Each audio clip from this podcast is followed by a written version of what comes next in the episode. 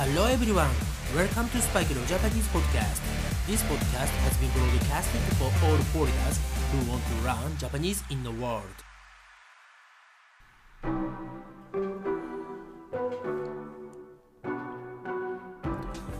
世界中の皆さん、こんばんは、こんにちは、おはようございます。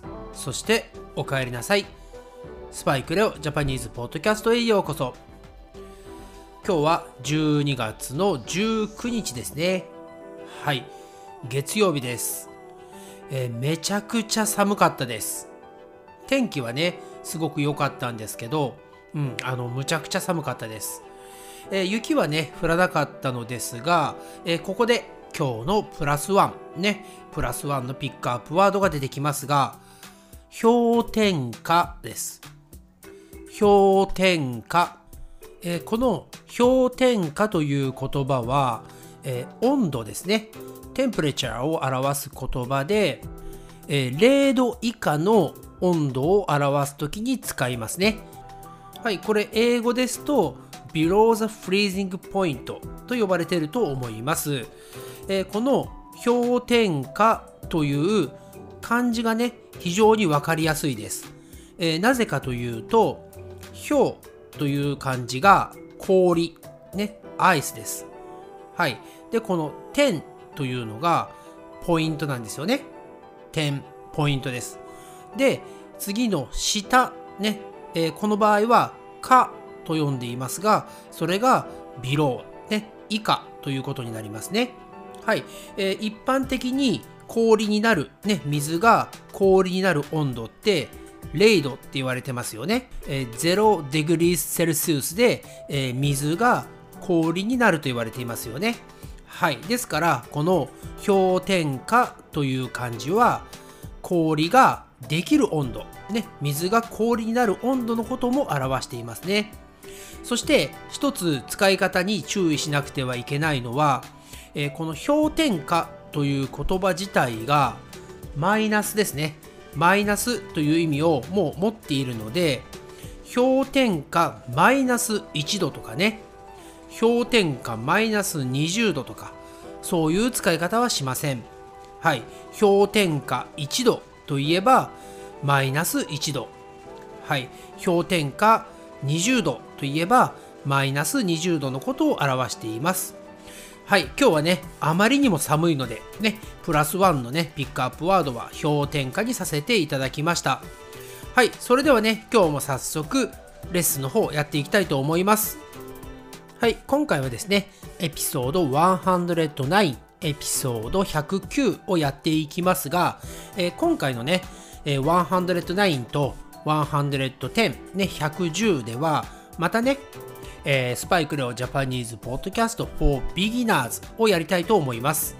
えー、なぜ2回に分けたかというと、今回のね、えー、ピックアップするワードは、えー、恐怖、ね、fear とかね、不安、anxiety、あと驚き、サプライズについて、えー、の表現の仕方をレッスンしていくわけですが、これもね、結構数があったので、2回に分けさせていただきたいと思います。はい、それではね、早速、今回のピックアップワード、ね、えー、fear、恐怖や不安、anxiety、ね、あと驚き、サプライズに関係する感情の表現の仕方をレッスンしていきたいと思います。はい、まず1つ目のピックアップワードは、慌てる、慌てるです。はい、これは英語ですとパニックですね。使い方はですね、バスに乗り遅れてしまいそうだったので、慌ててしまった。はい。あとはですね、慌てる必要はないよって言ってあげることもあります。えー、誰かがちょっとね、いろいろやることがたくさんあって、パニックになってしまっているとき、ね、take your time、ね、慌てる必要ないよって言ってあげてください。はい、その次ですね。呆れる、呆れるです。はい、これは、えー、2つ意味がありまして、えー、be amazed。もう一つは be shocked はいこの2つですね、うん、この呆れるという意味ですが何というのかな。あの誰かのね行動とか態度があまりにもがっかりさせられる態度。うんディサポイントメントですね。はい。の行動をしている人に対して使いますね。あの人の態度には呆れてしまった。ね。例えば先生に怒られているのに全然反省していないとかね。またはこう言い返す。うん。ねなんかあの先生にねスコールド。怒られてるのにしかも自分が間違っているのに言い返す。エクスキューズをすることですね。make excuse はい。いやそれは違いますとかね。はい。そういう態度をね見た時にあの人の態度には呆れてしまった。あとね、よく使われるのが、えー、呆れて物も言えない。うん、この言葉の意味は、もうね、あの人には何を言っても無駄。うん、何を言ってもあの人の心には届かないんだろうなっていう時に使います。そしてこのね、呆れるという状態が続くと、次はね、見捨てるという言葉を使えます。見捨てるです。これはもうあの人には何を言っても仕方ないからね。うん、あの人には時間を使うだけもったいない。自分の時間をあの人に使うのはもったいない。もうほかっておこう。ね、そういう時に使います。はい、次のね、ピックアップワードに移りたいと思います。次は、ぼんやりする。ぼんやりする。これは英語ですと、えー、be absent-minded または in a daze ね、よく言いますよね。I'm in a daze とかね。はい。えー、使い方は風邪をひいて朝薬を飲んだのでぼんやりしています。はい。英語ですとね、えー、I'm in a daze because I took a medicine this morning because I have a cold はい、えー、そうやってね、薬を飲むと頭がぼーっとして何も考えられないような感じになりますよね。はい。あとね、もう一つはテストが終わったらぼんやりしたいです。はい。これはあの薬を飲んだりとかではなくてちょっとね、何も考えない時間が欲しいなという時に使えます。はい。そして次のワードですが、えー、怖い、怖いです。これはよく使いますよね。scary とかね、scared。はい。えー、使い方はですね、あのローラーコースターは怖いとかね、私の学校の先生は怖い。はい。そして、スパイクレオは怖くない。はい。えー、まあね、そのように覚えてください。はい。次のピックアップワードですが、次はね、不気味です。不気味。はい。これは英語ですと、スプーキーとか、オミノスとかね、ウェアード。はい。そういう言葉が合うと思います。はい。えー、使い方ですが、あの誰も住んでない家はすごく不気味だ。あの誰も住んでない家はすごく不気味だ。はい。これはもうね、誰もずっと住んでいない家ホーンテッドハウスみたいな家を見てなんかゴーストとか出てきそうで気持ち悪いなという時に使えます。はい、あとはですね、え例えばウェザーですね。今日の天気、今日の空はすごく不気味だ。ね、これはどちらかというと、オミノスが合いますね。Today's weather is ominous ね、そうやって使えます。はい、そして次はですね、あの人の笑い方は不気味だ。はい。なんかね、すごい変な笑い方をする人がいたとして、その人のね、笑い方が不気味だという使い方をします。まあ、例えば、えー、えー、えー、みたいなね。はい、気持ち悪いですね。はい、次行きたいと思います。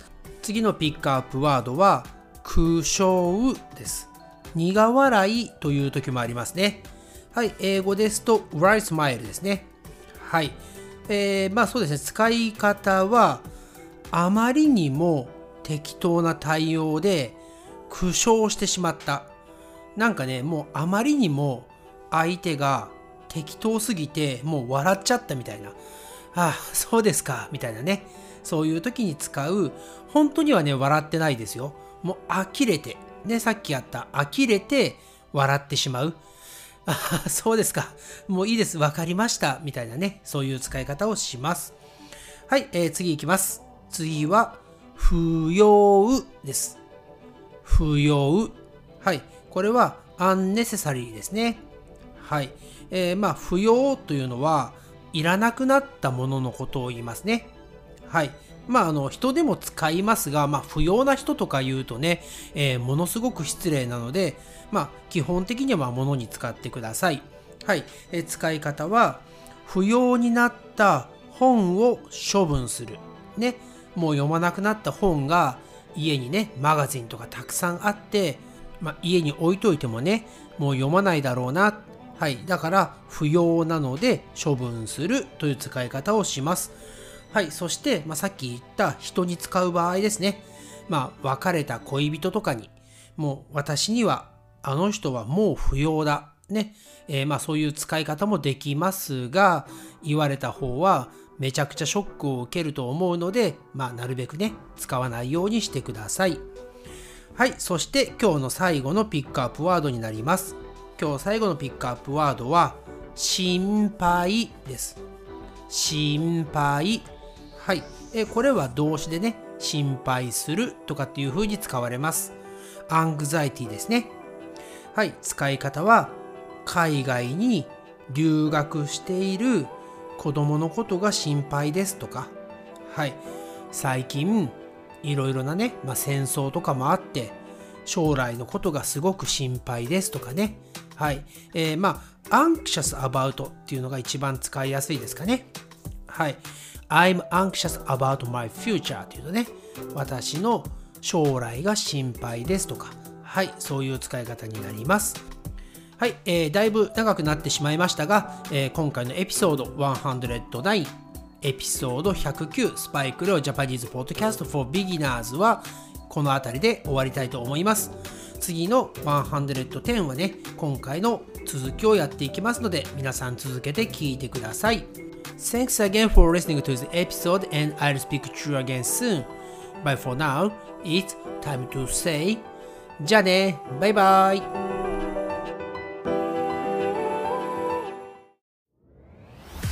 Thanks again for listening to Spike no Japanese podcast. And I'll speak to you soon. But for now, it's time to say goodbye and see you next time.